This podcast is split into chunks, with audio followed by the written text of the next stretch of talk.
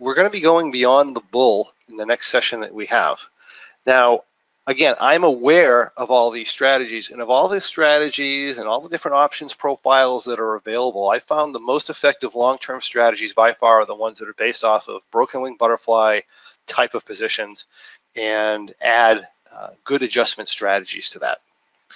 So our focus, even though we have all these other things that exist, it's going to benefit you most if you just kind of let those go for now and focus on something that's effective. And I think the fastest path for you uh, is going to be into the study of the broken wing butterfly strategy. So that's where we're going next. We're going to take a look at broken wing butterflies and we're going to take a look at the adjustment options or some of the adjustment options that are available to broken wing butterflies to kind of stay with it, so to speak.